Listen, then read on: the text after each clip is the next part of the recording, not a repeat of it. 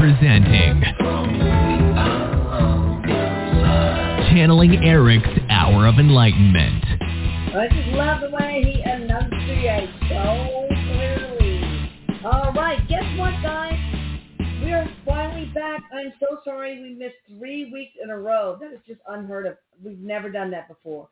But one was due to illness, and then, you know, I had to have a vacation. Mother-daughter trip, and I loved it. And I got my batteries recharged, but now we're back. So we are so honored to have author R.J. Kaufman. He wrote the, um, uh, the the the book Ashes to Afterlife: A Skeptic's Journey. You know, and, and Rick, you know, you and I both have had the skeptic journey too. I mean, my me, I was raised by militant atheists, and when Erik died, it's like, okay, where is he? You know, and so I uh, I love for you to share your story. By the way, hi Erik, I love you. And hi Michelle Gray, wonderful channel and healer. All the information, guys, for for these people, these wonderful people, are going to be in the description box. Okay. Erik, Erik just says, hi, Mom. Hi. He's like, I love you, I love you. And uh, Rick, he's saying hi to you, too. He's Hi, pulling Erik. up a, he's pulling up a stool. He's got his hat on backwards, and he's got his hand under his chin like this, like he's ready to listen. Waiting to listen to RJ. Awesome. All right, so let's hear about your journey, Rick. Well, thank you very much. Um, I would like to begin by thanking Elisa, Michelle, and Erik for giving me this opportunity to share my book. Um, I need to begin by saying, well, you, you already got the title. It's From Ashes to Afterlife, A Skeptic's Journey. Um, I did not come up with the idea of this book. Strangely, as it may seem, the idea of you know, doing a book like this came from my deceased parents, my deceased uncle, Wow. brother. Um, down the road a bit, when I hooked up with a medium and I had sessions with her, um, I heard from my relatives and they were saying, go for it, go for it. And I, I figured, you know, what could I offer them? They're already on the other side of the veil. What don't they know that I know? Um, but I realized after a while that they really wanted other people to believe. They did not believe all five of the people, excuse me, four of the people did not believe in an afterlife when they passed. So uh, they were very excited, and apparently excitement creates emotion, creates better connection because I've connected with them really well over the couple over the few years that I've um, had a medium and, and seen them. But um, so anyway, uh, uh, the book was not my idea. The afterlife is real. They are they are saying so as well. Um, excuse me for a second. I need to just flip the page. Um, my book is about me, essentially. It's about me and uh, about 10 or 12 episodes or incidents or events that I've had over the years um, that have created wonderment uh, in me as to what is this all about. Um, some of them ended up for many years being conversation pieces at parties where I would talk about something and, and then let it go. Um, others, you know, stayed with me for a longer period of time. And um, only in the last few years have I kind of put everything together um, to try to understand it better. Um, and what I came up with, and it wasn't an epiphany or any one moment, but I came up with that um, there is a divi- divine side to life, um, and it is trying to connect with me. Um, and and it has successfully connected with me in times of need, great need. Um, and in fact, I feel that my life has been saved on a couple of occasions because of connections happening. Um, and I, I will go through um, and explain some of them. In Yes, please. um, uh, oh, actually, another thing I wanted to point out that my interest in trying to get to the bottom of this goes way back, but it's something I would think about and then drop it, you know, and just let it go, and then I would think about it. Finally, when my parents passed, I decided I really want to get to know more about what's going on here. Um, I really want to, you know, kind of dig down. And this occurred about 10 years ago, this realization of needing to do more. Um, and I have to say um, to you, Elisa, um, and to Erik, Team Medhus, that your books, um, your your involvement in this stimulated me. You know, as a, you know, I, I Oh. really came aboard. You know, loo- looking at um, my son in the afterlife, and then later the li- my life after death. Um, I like your writings, and I think it was really kind of a nut and bolt kind of thing, and not a lot of fancy stuff. You know, it's like, yes. Well, that's God- Erik. He Yeah, well, cut to the chase. kudos to, to Erik. Um, yeah, I mean, I remember reading the passage about, you know, when the energy leaves the body. Well, it's nice to know it comes out of tubules, you know, in every cell of the body. Yeah, the microtubules. Yeah.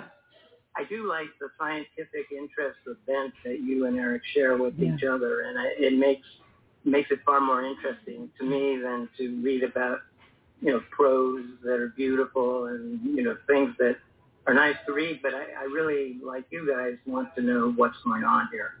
Uh, I'm not very spiritual myself. Um, I am interested in learning about spiritual stuff, but I you know, I, myself, I'm not particularly spiritual never, never have been. I mean, I did grow up um, in the Jewish faith, um, but mostly it was handed to me by my parents, unexamined by me. Well, what do you Um, mean you you don't feel like you're spiritual? What is your def- definition of being spiritual? Because I'm not really sure what that is for me either. Um, well, feel, feeling, I mean, okay, so, so that I sort of in my mind separate re- religiosity and spiritualism. Religiosity, I connect with specific religions. That means Yeah. going to church or going to temple and and and believing in God. Um, right. and that's fine. Spiritual does not necessarily mean you have a particular religion assignment or Not a place not a particular place, yes. Um, and and in that sense, you know, I would stay home on Sunday and lie on the couch and, and watch a football game instead of either going into the woods and communing with nature or going to temple and you know communing with the rabbi. Um, so, I mean, neither of those appeal to me. I mean, for years I would go back and forth with friends arguing about is there a God? You know, if there's a God, how can Yeah. God bomb, whatever.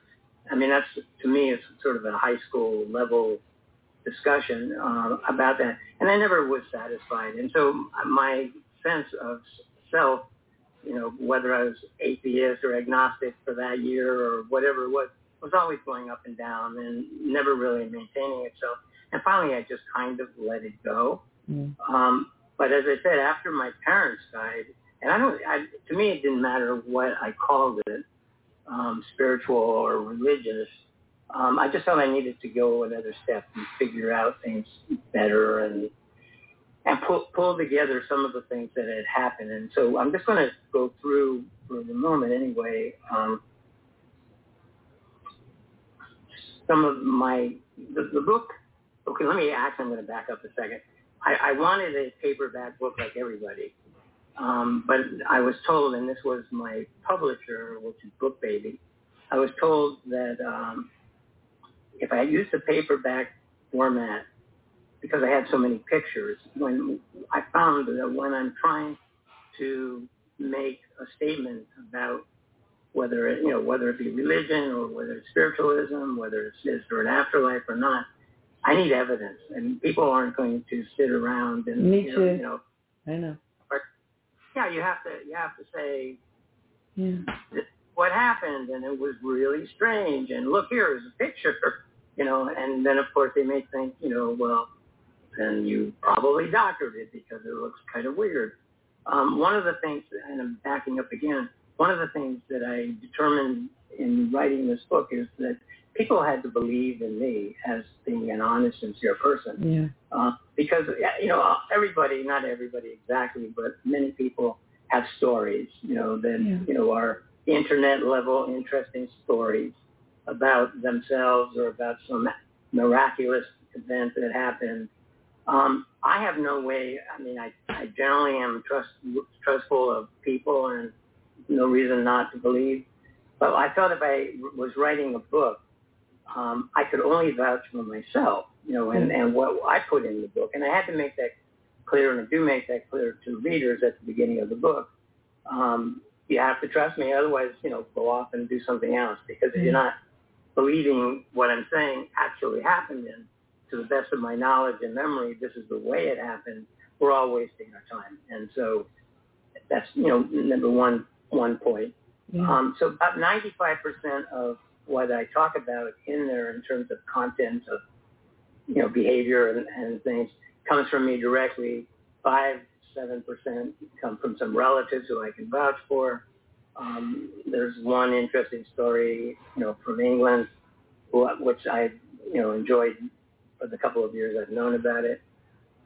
Um, but other than that, it's all my my events, my stories, and so on. Your perspective. Yeah. my perspective, but but what I've lived, you know that, Yeah. you know that. So um, so the book is divided into three sections: um, ashes, my journey, and afterlife. Hmm. Uh, I can vouch for my ashes section and my journey section.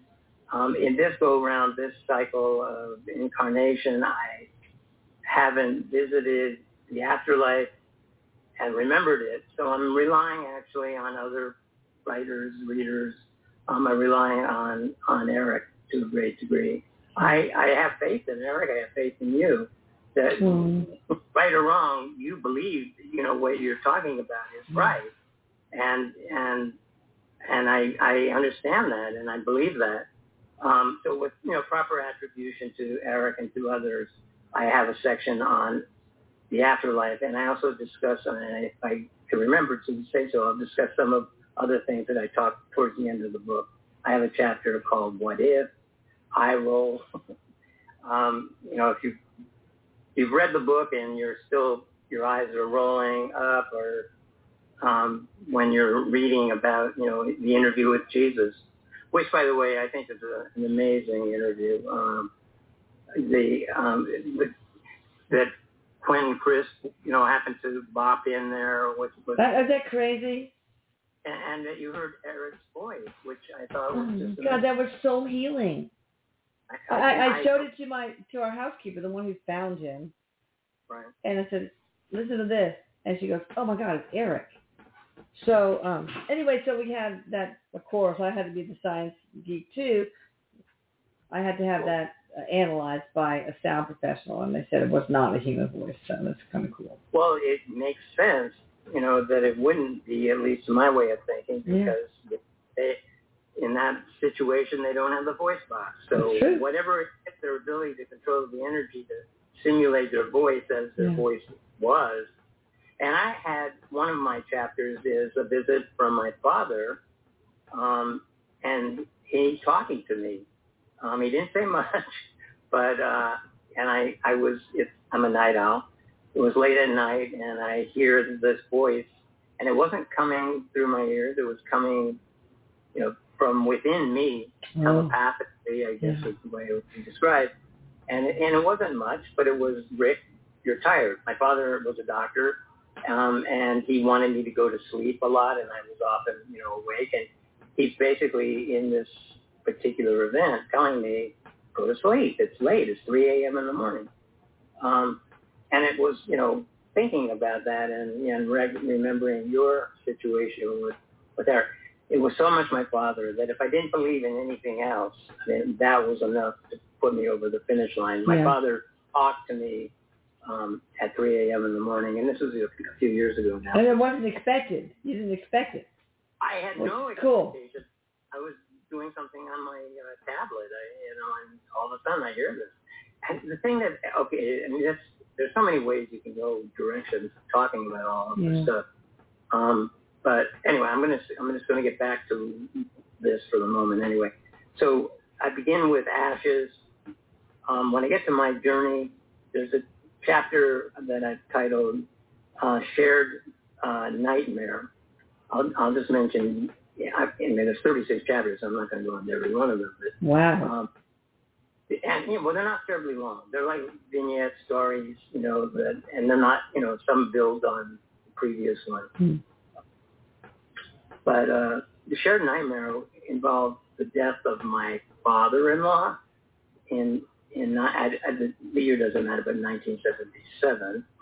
Um, and I and this was on Staten Island, New York. And I tried unsuccessfully to resuscitate him. He had a bad heart. Oh. And so I got, you know, my wife called me to come upstairs.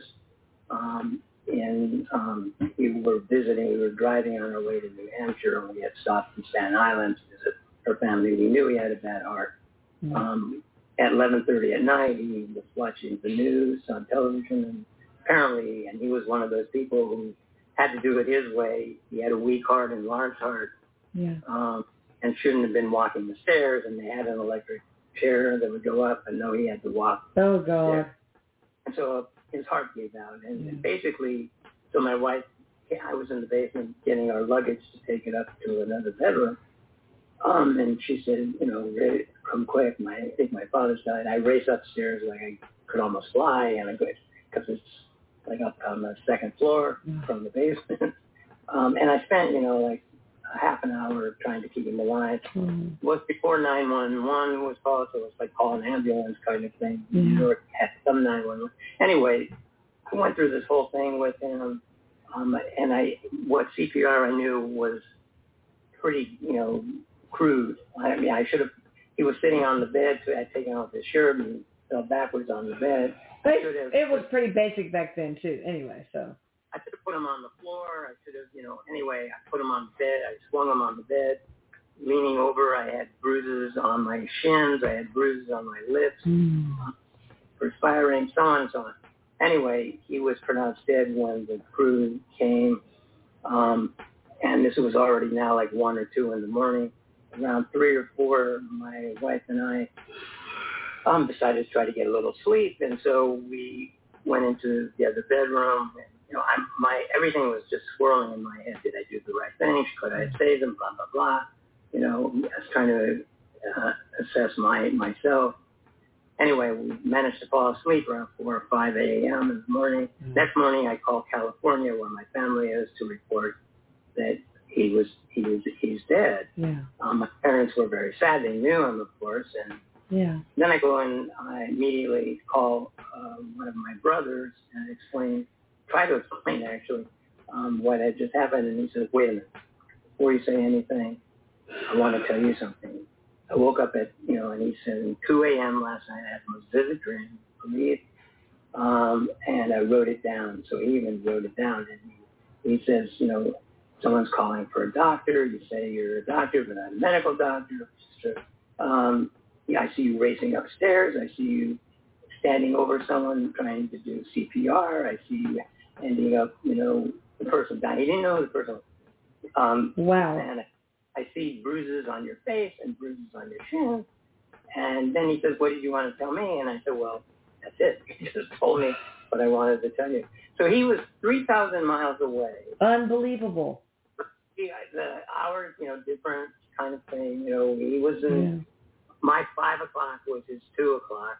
So he's reporting to, I'm saying I was trying at five, I was in and out of, you know, craziness. Yeah. Anyway, so um, that's the kind of, kind of thing. Now that doesn't necessarily create a afterlife having that, but it tells me there's a lot going on here that That we don't know. You know, I have a very similar story that's going to be in the documentary that's um, almost to story editing. Um, Pavla, the filmmaker, producer, whatever, interviewed um, one of Erik's best friends, and he was in Amsterdam. Okay, he was lying in bed, and he wakes up, and then all of a sudden he sees Erik flying into his face, and there's a gun, you know, and it's like it's a weird feeling and all that. And then, you know, an hour later, Michelle calls to tell him my brother's dead. Well, So this happens, uh, you know, from time to time, I guess. You know, isn't that crazy? It's don't It's really not if, these things can happen, and Yeah. there are I- several more, I'll mention the others without going into as much detail, but I mean, and they go, I the chapters go into detail because they, they're really meaningful kinds of events that have Yeah. happened. Um, but if these things can happen, and when do when do you um, when when do you when does it the tipping point occur? When do you believe something is true um, and is real? I mean, does it take hundred people to say this happened to me too? Does it have? It has to have happened to you. Nobody can tell you about it. I mean, one of the things. I mean, people start. When I decided I was going to write the book, you know, some of my living, you know, friends and family, you know, were worried about me being called gullible, um, worried about me, you know, being a, turning into a, a flat earther, and that kind of thing, or a fake moonlander. Yeah. You know, that my reputation as, you know, a thoughtful human being was yeah. in jeopardy. I mean, when did well, Galileo went through this, okay? Yes, good point. Anyway, so I, I, I, so I say, you know, if you can, I now believe communication can occur at great distances. Now, if that's divine, great, you know, whatever it is, it can happen. And I don't think we can explain it through Newtonian physics, quantum mechanics, and other things, maybe. Mm-hmm. But I believe, you know, it, it occurred because it happened to me. Now, if you had come up to me and told me the story, I'd have to judge, you know, I think she's pretty reputable. Why would she be telling me the story unless it was true or something of that sort? Yeah. Um, so if you can take those leaps, it's not such a big leap to believe there's an afterlife. And not that I'm at the point, you know, in my book yet telling you that, but, but, there are other things that occur that would make me think, you know, and that's happened to me. I think there is an afterlife. I, I would call it that anyway. Um, anyway, let me I'll keep, let me just go through quickly. Okay, this and I'm, hopefully we'll keep it quick. The next chapter is titled "This Tree Should Not Be Standing," and it was a 1980 event in Arkansas. Same brother. I have uh, two other brothers, but this was the same brother. He had just gotten married in Arkansas. We're walking. His wife, new bride, and I, and we are walking around town. 1980, Arkansas. I'm a shutterbug type person. Um, mm-hmm. Ran out of film. The old days when they had, you know, film. Yeah. Uh, what, yeah, we roll it up. Yeah. Uh, walk down the street and we asked, you know, was there a camera store? And they said, right at the end of that street, pointing it out. So we're walking down the street. This is June 1st. Lovely day, blue sky, mild, mild breeze, um, trees and, you know, full growth of new leaves. Come under this one tree as we've gotten really close to the store and we stop and I get a shiver. It goes through my body and I say to my brother and his wife, let's hurry up and get out from underneath this tree. This tree, and that's where the title came from, this tree should not be standing. Um, excuse me for a second. This tree should not be standing. And they're kind of going like, okay. I mean, it's, it's like a tree like every other tree on the block. Yeah. So we go to the next 150 feet or 100 and something feet, go into the camera store, um, buy my film, come out maybe minute, two minutes later, and I'm confused. You know, there's a hill where we were just walking. This tree had broken apart in those minutes and a half and was covering the, the street. A police car had just arrived. Oh my God. Um, I had, I, I took a picture and I still have it. It's in the book um, uh, I couldn't explain it. I, you know, yeah. and the picture is, you know, you can go over, you see my brother and his wife, you know, standing next to the tree. You can see sidewise that some of it had fallen straight down where we were standing when I uttered those words oh a minute or so before. Um, and and that happened. Now I, I, I thought about it for a while.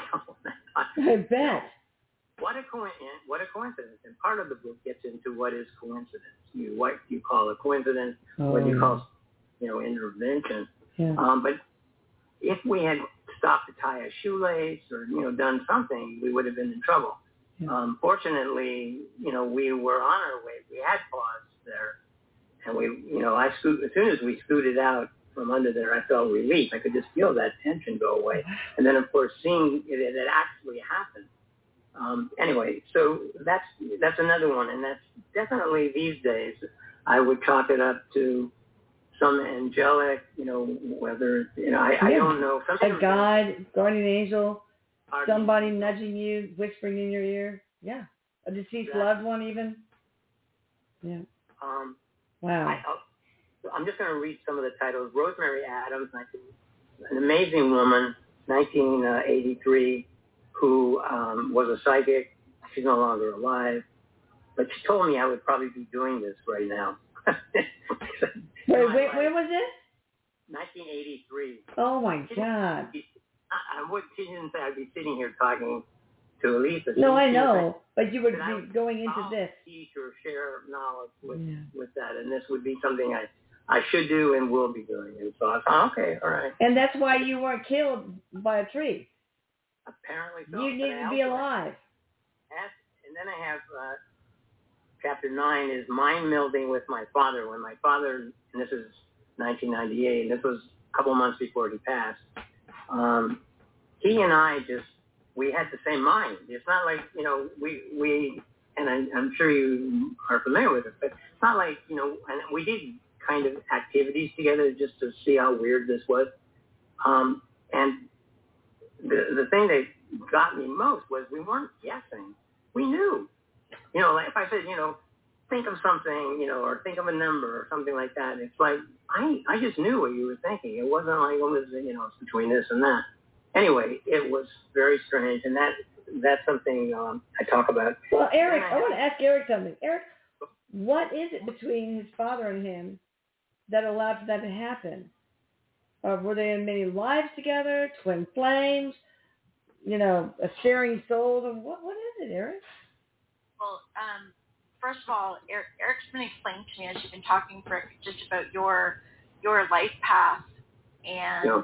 how some of these events have had uh, intensity to them, so that they would be very, they would stand out, they would be very memorable. Hmm. Right. Because now he just, he, I'm going to share this because what he was telling me is you had a past life with your father, um, with some of the family members that have come to you to share some of this information. And what he shows me is there was a fire, that there was life lost. And Erik's saying that in that lifetime, you had survived the fire and you were like, there, there must not be any God for this to happen. There was so Oh. much despair in you Yeah. and he says that that lifetime had a lot of despair and he says uh, feeling trapped and coming into spirit and into this lifetime is all about freedom. Interesting. and and sharing the afterlife. So it, it the purpose is why all of these things are so intense. And you and your father have had experiences in other lifetimes with your connection. And uh, I don't know how much you talk to him now but it feels very open between you and your father. And you have a lot of family members here. Wow. there's a lot here. Yeah.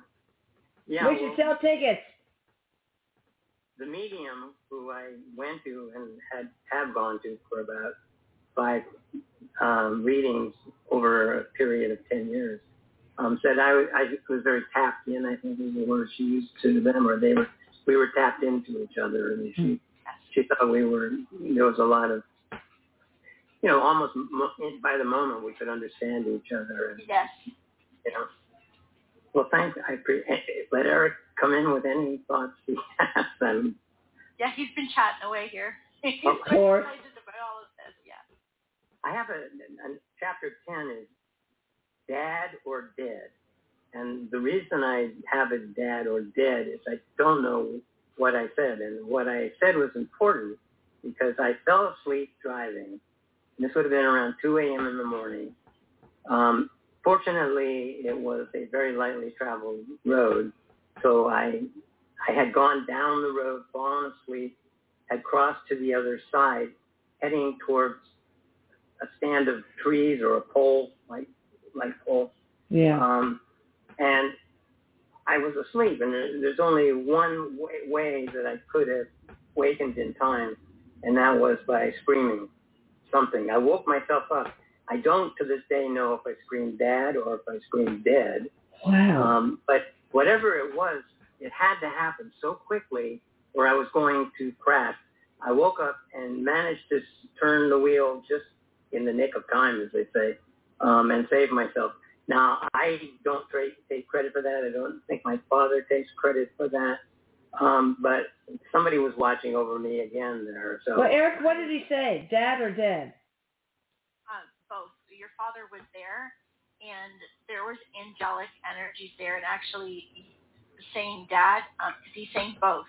It was okay. like thinking and saying something at the same time. Mm. Because I, your dad's presence was absolutely there, Yeah. and that they were saving you from death. Mm. apparently that was an exit day for Yeah. me. Wow. And I was completely gone. Um, and I thank whoever whoever was watching over me then because uh, you know, I've had these close calls and uh, definitely needed it that moment, that time. And if it had been a two syllable word that I screamed before I woke up as opposed to dad or dead, you know, I would have hit because it had to be so Wow. And, Make la- and me- loud. And, and loud. loud. Yeah. And make me loud enough to make one syllable sound to wake me up was the only thing that kept me from smashing into everything. So thank you, whoever. I do. Oh. Mm. Anyway, I'm going to speed this part up, and I'm sure there are callers. Um, No, take Okay. your time. so This is fascinating. this chapter is 11. And are you a baseball fan by any chance? I love baseball. I like volleyball best. But yeah. 2009, my wife and I went to a Red Sox game. Mm. that a boo. Um, and the Red Sox were playing the Yankees, and the uh, the star of the Red Sox was David Ortiz, better known as Big Papi. Oh, Big Papi, yeah. I've heard of that. He'd been in a slump uh, all, all you know the first quarter of the year. Had only two home runs and so on. Anyway, we're down sitting in seats way down on near the left field fence, which is the green monster. If anybody cares. Um, and in, at some point, he's at, he came to bat. At some point, suddenly someone had turned on something in my head. I knew exactly what was going to happen, and I said, and and I also turned on my recorder on my camera to hear me say the following. And I said to my wife, Big Papi is going to hit a home run. It's a line drive home run in left field, and I point. He's going to hit it over that wall right there. Wow. Next pitch, next pitch, Big Papi hits a line drive home run. Now it was like it just came to me. I, I and I turned off my camera. It was the only thing I photographed. It was the only time I ever. And I don't go around predicting home runs. Trust me. Um, but it was. It kind of felt like it was telling me that if I'm relaxed and I don't, and I'm not getting in my own way, which is an expression that people use Yeah. about me, um, things will flow and I, I can just, you know, go along for the ride. And it also kind of felt like maybe um, there's a lighter side to divinity. Not everything has to be a tree is going to fall on me or a car is going to crash into a tree. It's like, hello, and we're we're having a good time at a baseball game, and here's some evidence that, you know, we're still here watching over you. Yeah, Spirit has a lot of humor, actually. Especially Erik. But yeah. So what? Uh, Especially Erik. Spirit has a lot of hu- humor. They're, you know, they have a good sense of humor most of the time. Well, that felt light and and Yeah. fine, and, and it kind of opened up for me the idea of trying not to control things, try to let things just kind of flow, and and and and there are good forces, energy there watching over me, whether I need help or not at that particular moment. Um, anyway, and then there's my father's voice, and there's a ghostly apparition. I'm not going to go into that, but I definitely was visited by. Uh, I actually I actually can show you the picture if I can find it really. Cool. I, I, I videoed it.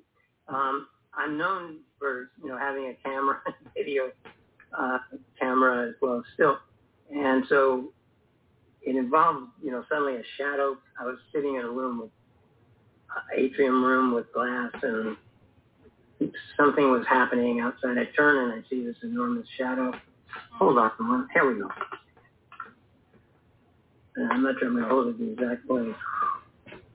Oh, whoa. So that's on the house next door. The house next door.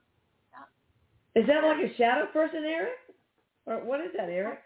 There is a half person there who's casting a shadow, but couldn't possibly be casting the whole shadow. Yeah. And He's, he's You're- calling it a you're- guide. A guide. uh, uh, say it again. It's a guide, but it's a family, family member guide. It's Oh, family. Let me see. here's here's the, the it or whatever leaving. Wow. Um, so one one thing about let me say a couple words about um, about an ebook. Uh, an ebook because I had so many pictures. I had over fifty. I have over fifty. Um, the the softcover book would have cost a buyer, Okay. you know, oh yeah. over fifty-five dollars. Oh god, yeah. I, I wouldn't buy the book. No, no. yeah, Well, I would, but because I love you. But yeah, I get it. So as an ebook, it's it's seven ninety nine, and that's something you know to That's think about. awesome. Um, but um, an ebook has hyperlinks, so you click on the hyperlink, Oh, and it takes you to Big Papi hitting the home run and Mm. talking. It takes you to uh, this a- apparition, the family member. much better. Much better. it takes you to the 45 seconds of video I shot of it. Um, some some amazing things about that that I'm not going to go into, but um, it takes you to any of the things that I like a website or any of the videos that I think you know are helpful to you, and that wouldn't happen in the paperback, as you know. So there is an advantage or two to having an ebook. I've come to like ebooks. I agree. Yeah, I mean they're they're it's a lot less expensive to buy them and. And you're going to talk about your giveaway, but let's continue with your story first. I just want to remind people that that's coming. I'm sorry, I didn't hear the last part. I want to remind the audience out there that that is coming. Okay, what I was going to do now um, is one of the things of my one of my intentions in the book is to help people who are maybe close to believing, making up their mind, Yeah. take the next next step. I mean, I'm not trying to be a nerd or anything, but I'm just saying, you know, there's a lot of really mysterious, Yeah. interesting, lovely, divine, life-saving, helpful things going on out there. You know, and they may have already happened to you. There may be signs and so on. Um, what I was going to to uh, do at this point, I don't know if there's really enough time because I'm sure there are calls, was to go to one of the re- reading sessions with the medium um, and show how how on the mark she was. I mean, you you surround yourself with screen. It's amazing. Pardon? Yeah, I know. I, it's it can be amazing. right off the bat, you know, she's got my father, she's got my, had to figure out my mother, Yeah. you know, names. This is the first session. Um, all sorts of things that were really kind of amazing. But I'm not going to do that because I, I, it's already getting on to the late side. But what I, what I, where I was going to go then after that was, um, a couple years after that first session, which was 10 years ago, a couple years after that, another session, same medium. Um, and my mother, I believe it is, through the medium, is telling me, speaks up about uh, a wedding, a wedding coming up. And, you know, and I couldn't say I knew that there was a wedding coming up. I knew my son was engaged, but I didn't know there was, you know, a wedding plan. And so she's saying, she's the medium is saying that my mother's saying that she's going to be at the wedding. She definitely is going to be at the wedding. And my father's going to be at the wedding too. She knew my mother and she said she was going to do something. She was going to do it. So I got it into my head that I, I was going to be, I mean, my son, I was definitely going to be at the wedding. Yeah. Medium asked if I had a son or a grandson who was getting married soon. And I I didn't know the date exactly, but I know, yes, it, it is planned. Anyway, so at the wedding, which was like six, seven months after this pronouncement in the session, I'm at the wedding and I'm watching everybody. I'm looking for signs, you know, as to, you know, their arrival and so on and so on. And um, I couldn't see anything unusual, didn't see anything unusual. But I asked for pictures, you know, and so within about two weeks I was getting my cousin sending me pictures, the people who had been at the wedding were sending me all sorts of pictures. Um, they were not noticing anything. You had to be looking for things to find them. And what I see in my cousin's pictures um, are golden, I, I can say butterflies, they actually look like golden moth. But I couldn't see them when they were there. Oh, yeah. But I could see them in the picture.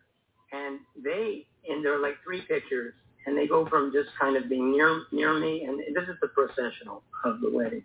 So you've got my son in the middle, my wife on one side, me on the other. Yeah. Um, and I'm walking forward, and there are there. This it's not a video, but you can see that they've moved. Right. And what they what they did, if you follow this, you know, another step further, they were part of the going down the aisle. They were with me going Oh, down the aisle. wow. um, they were actually going down the aisle. Yeah. Um, it, and it was the most amazing realization I had when I saw them, you know, in front of my shoe and in front of that, that they were moving with the three of us. And they had every right to go down the aisle. Of course. And, but, and here they were doing it. Then I got other pictures. And I got pictures. This was in a amphitheater in Berkeley, California, out in a, a redwood grove. So, you know, you have the sort of the stage down below, and then you have this, you know, half bowl, like a bowl. And on the wooden steps near the front corner of the stage, there were uh, golden light, golden light, you know. And so I'm not a professional photographer, but I knew I had to kind of take a close-up and a close-up and a close-up. And it turned out they were not really spherical orbs, but they were like golden egg-shaped orbs bunched together on Wow. the edge of a step in direct view of the of the couple, you know, saying their vows. They were like 12 feet. You could see that they were just perched, I guess is the word, you know, looking down the steps to my son and his and you know about to be wife. Um, really amazing. And then they went away at some point, and then the golden moth butterflies came back, and then there were golden more orb-like things. Now, at going to the wedding, I knew nothing of spirit orbs. I had never even Yeah. heard the term. I was wondering how were they going to show up? They're going to show up, you know, in sort of a ghost-like vi- vision of themselves. Yeah. I'm convinced beyond doubt that this was they, and they, and Erik maybe can give me more insight. Um, it's like they, they became what they needed to become at the time they needed to become. So they needed to be these moths and hovering things when I was doing the Yeah. processional, but they needed to be these orby things sitting on the steps when it was time for the vow Stationary. Yeah. nobody saw them, you know, and everything that I'm reporting, and there was more activity of them afterwards. Um, they were as moth, golden moths, I call them butterflies, it's nicer. Um, you know, gained around my son and his four cousins of the second generation. So, you know, does that make sense? Erik explained. Yeah, Erik, t- tell us what what happened here. So what he's saying is, um, with the, the butterflies, with that energy, he says, think about it as vibration, because that represents the, the movement and also the excitement. Yeah. Oh. He says, when you were seeing them more stationary, it's very interesting because I've seen the same. Oh and I've wow. seen them in that same way. And actually, the very first time I saw multiple auras was in Texas at, um, actually, when I first met you, Lisa, the first time I went to Texas, and it was at Carrie's house. Which Oh, yeah. the Shiny Show event. And I remember looking in the middle of the room, and I saw everyone's aura, and it, they were joined together like cells. Wow. Wow. And so what Erik has shared with me, and this is what he's saying, is that that is our that that is our natural form. So Mm. think of all the cells that our body is made up of. The, the, the physical body is like a cell, Yeah. the orb. So that was them in their natural state, present. Uh, did you say orbs? You saw orbs or auras? I saw it. It was. Um, I do see orbs, yes, but it was seeing This is everyone. or auras. everyone was connected like cells. Oh, I gotcha. So- Okay. the, so it's like the, the orb or the shape really depends on Erik says the vibration, the temperature, what's needed, Right. like all of these different wow. um, these different elements i- is why we see them in different forms, and also the vibration of who or what is coming through, because it all goes through frequency. And so, um, what also is interesting, you know, I, I got to share this. This weekend, I had an experience with Erik, and Erik has been telling me to go outside, keep standing on the earth every day, stand on the earth, stand on the earth. Okay, this is this is my project with him right now. So Saturday morning, he says, while you're out there on the earth, why don't you go get the clippers and clip the shrub that you've been putting off? And I'm like, oh, okay. So I went and did it, and he uh, had a, a dragonfly. Okay, a dragonfly comes zipping around the corner of the house so fast, I saw it coming and hit me right in the third eye. Whoa. Banged right into me, and my husband saw it too. But um, but he's just saying like all of these things are possible because of our energy, the excitement, all of these things.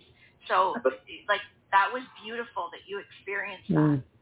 That with your family. Amazing. Yeah, it, it, it is amazing. Um, and they, in a follow-up session with the medium, they said they were there and they were able to describe the corner of the amphitheater, um, and that they were up in, um, which is you know them flying, I guess. Yeah. But uh, yeah, it's uh, it's so it makes it easier for me when I'm hearing you know affirmation, confirmation, you know whatever information. Um, Yeah. to believe that there really is, you know, a lot going on. There is an afterlife. It's not such an unbelievable thing. That's And I have a lot. I'm not going to obviously go into it all, but I have a lot more evidence. Yeah. Um, this turned me on to, by the way, this event turned me on to orbs in general. And I started looking back in family photographs and seeing these green orbs pop up Oh wow. in pictures I had taken at the cemetery where my parents are interred in a vault. Yeah. And I look up in, you know, the corner and there's green orbs. And so I started, you know, looking at what are green orbs and, you know, they apparently are sign of health and getting well or whatever it is. I don't know if it was aimed at me, but I have about four or five different visits to the cemetery where I have found and taken pictures of orbs um, very near their vault. This is a cemetery with thousands of burial sites. But Yeah. This is all front, like 10 feet, 5 feet from where they're interred. So I, I believe that's them, one or both, I don't know. But they're not, you know, the body's in the vault, but the essence, you know, the energy, the soul is flying around and, you know, doing all sorts of things. So uh, Have you ever zoomed into uh, w- with a digital? I do a lot of orb photos and videos Yeah. in my home, especially after I've done sessions. Oh. and yeah. have you ever zoomed in and looked inside of them? I, I have, um, I have a two, I have a picture of two orbs that I took in Siena, Italy. Um, and in the first one, again, you know, these, these are all in the book. Anybody that's interested, pictures of the book. I mean, um, and there are videos, not of that particular one, but you see the orb in picture one, and I didn't see it when I was taking the picture, on a window below, you know, um, mother and child, you know, Mary and Yeah. you know, and um, and then I automatically will take at least two pictures, and I took a second picture, and in the second picture, that orb that was there has moved very close to me, and you can see through it. You can see a woman walking down the street, and you see another orb up in the building, you know, a yellow orb. Some Yeah. pictures. These pictures were taken five, ten seconds apart. Amazing. Unfortunately, I didn't look at them right away, or I would have taken a dozen more pictures because. But yeah, I mean, I could see through the orb. Um, I have other pictures. I mean, at night they look very complex. I have you know orb pictures taken at night, but yeah, I think orbs. That's a that's one of the Yeah. ways I started to believe. It took me forever to really believe because you get this amazing proof, and all of a sudden doubt over time would drift in, and then uh, maybe it was my my. But one of the first was my daughter Michelle was taking pictures while I was going to Erik's room. I don't know why I would ever want to go in that room again. And we looked at it later, and there was an orb with a long comet tail. And uh, like sent it to a pho- photo expert, and he took the gamma all the way down, or whatever that means, and he could say he said it's his own light source. You could even see it tail like it's moving, lighting up the the banister it was next to. So they're really real. Yes, and they have a lot of information. If you zoom in on them, you can see.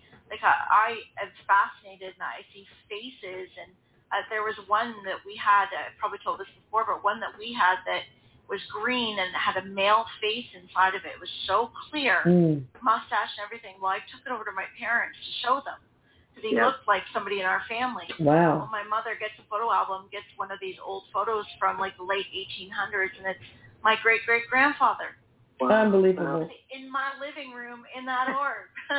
So so Rick, Rick and Erik, uh, people are grieving over a loved one. How do they take pictures, videos? I mean, do you have any advice concerning when, where, whether it's dark, what what kind of camera, anything like that? Erik Erik has um and he he shares this a lot and, and loved ones that come through will speak of it as well. And the easiest thing to do is to use your cell phone, your iPhone, your Android, and to put it on video to have very little to low lighting. Or no lighting is best, but if you have very low lighting, that's Yeah, that works great. for me. I see in Erik's room, Yeah. it's zipping around. I can say turn Yeah. pink, and he'll turn pink. But I go in another room and there's nothing. right. And it's not like that room is dusty because know. if, if you um Erik's just saying right now, he says choose a room that has like if you're looking to connect with somebody that's passed and you have like their bedroom or an area Yeah. where their items are, where there's a charge of their personal energy that will help. The other thing is too is he says make sure you consider your own state. You know, do it when you're calm. Yeah. Do it when you feel peaceful. And ask them. You're Ask them, And do you mind? I'm going to take some pictures. Would you mind making a, an appearance? Erik says treat it the same way you would as if you were going to sit down and meditate and talk. Or Yeah. same thing, like, hey, are you here? And okay, Erik. Um, okay, I'll finish this thought first. Um, he's just saying that. Um, so just put your put it on video, and the next thing, make sure your flash is on. Those are very important. Those two things. Oh, And the reason why you want to put it on video is so that you can just, you know, have the movement because you can go back later and screenshot Yeah. yeah. and then you can sit and zoom in on them and and keep kind of investigating because you will see more. And Erik also says um, it's a great way to see your own energy because we project energy from ourselves. Mm. So we'll see what looks like mandalas Uh-huh. and Oh. geometry, so we can see Yeah. our own state as well. Wait, if, if somebody's videotaping us? No, ourselves. He said, watch for some of the orbs, and some of them will look like they're coming right from you. Oh. And you'll notice they'll be a little bit different because he says a lot of times spirit orbs have a with a light source, but it's it's the edges look a little bit different. Yeah. When it's something that's coming from us, it'll have like a pattern inside, Oh. but the edges are a little more solid. Now, like- so when you say turn the flash on, does that mean it's go, it's lighting up? I mean, Yeah. So Right. if you're if you're putting your your phone on, right. So you have it facing out like you're taking a camera. You put your outside flash on. So either if you're putting your camera on video, you want to make sure that the the flash is on. So when you turn it on, it's got that bright light Okay, got it. Got it. Got it. to pick it up a lot easier. And you can definitely tell the difference between dust a Oh, yeah. orb because the orbs have their own light source and they turn colors. And if yours doesn't, And you can them to turn colors. Yes. It's yes. amazing. Yes, Erik loves to zip around and uh, like. And they go fast. Like, yes, Yeah. yes. Especially Erik. I'll tell you, we did one uh, the other day, and I always say, Erik, where are you? Are you here? Erik, are you here? And the other day, I heard his voice say to me, Michelle, are you here? oh my God. That's I'm funny. going to that. I, I have hyperlinked the video that you guys took of Erik and somebody else in, in your house, in, in your home, I guess, um, where he's zipping around, and I think he was pink at one Oh yeah. be gotten from buying the ebook because it's hyperlinked on mm-hmm. to do that. But what I wanted to say about um, spirit orbs is that um, it's really helpful if you have context, as opposed to just orbs flying around willy nilly. Yeah.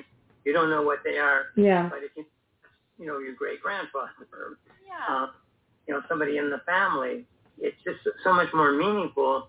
And if you can talk to it and try to get some communication going, I think that's just absolutely amazing. But yeah. is there any reason you shouldn't be able to do that? Yeah. I mean, why why not? Right. That's, that's what Erik says. He says it's another form of communication. Right. It's, a, it's another great way to connect. And he says that um, for anybody that's doing this, you know, if it's if you're in a lot of grief and yeah. it's not happening, it doesn't mean they're not there. But the the grief can be very heavy it changes yeah. the, the density. It changes the temperature of the air. So he says, keep at it. Yeah. Keep doing it. Don't give up.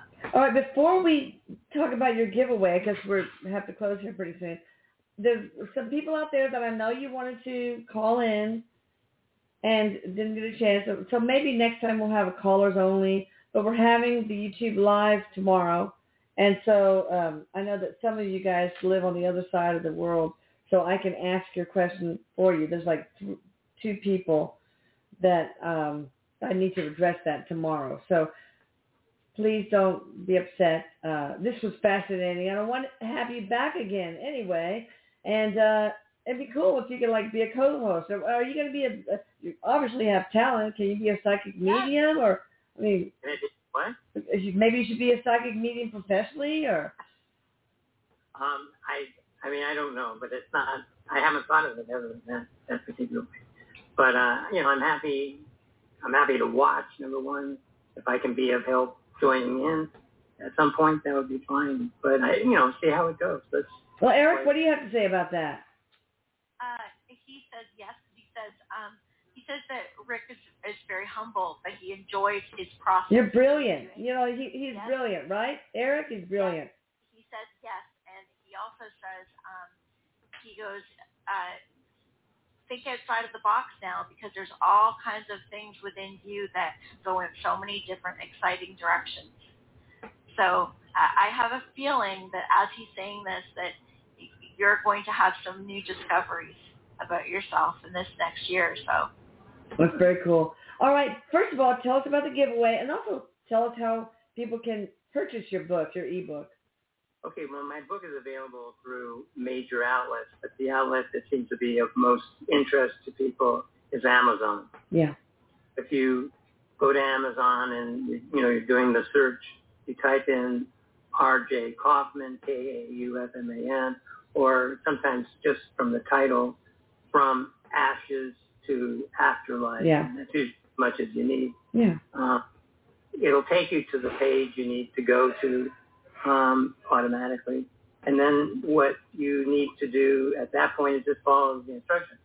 The one important thing to do, though, if you haven't, you can have any device. It can be a computer. Yeah. It can be a, a cell phone. It can be a you know tablet and what. It needs to have. I'm. Up against how much time did you say? It's ninety seconds. It's okay. Don't worry about it. You heard that? Oh my God. Okay you need you need to have the Kindle app on that device. It's oh. free, but it just has to be on whatever device you're planning to read. Once it's on there and you buy it by following the directions, it'll download to whichever device you have that has your uh, email address and that. Okay, so how can they get the how many the, the first X five people can get the free giveaway or what?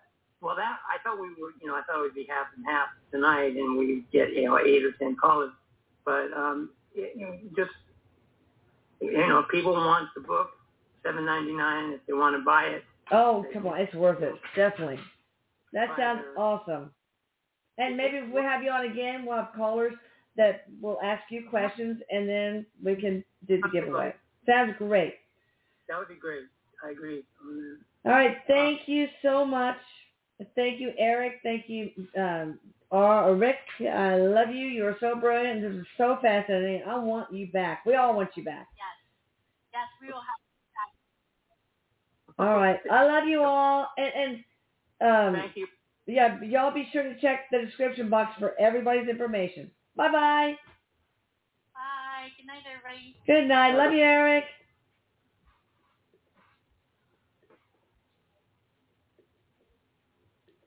Hello, it is Ryan, and we could all use an extra bright spot in our day, couldn't we? Just to make up for things like sitting in traffic, doing the dishes, counting your steps, you know, all the mundane stuff. That is why I'm such a big fan of Chumba Casino. Chumba Casino has all your favorite social casino style games that you can play for free anytime, anywhere with daily bonuses.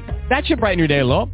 Actually, a lot. So sign up now at ChumbaCasino.com. That's ChumbaCasino.com. No purchase necessary. Group. Void were prohibited by law. See terms and conditions. 18 plus.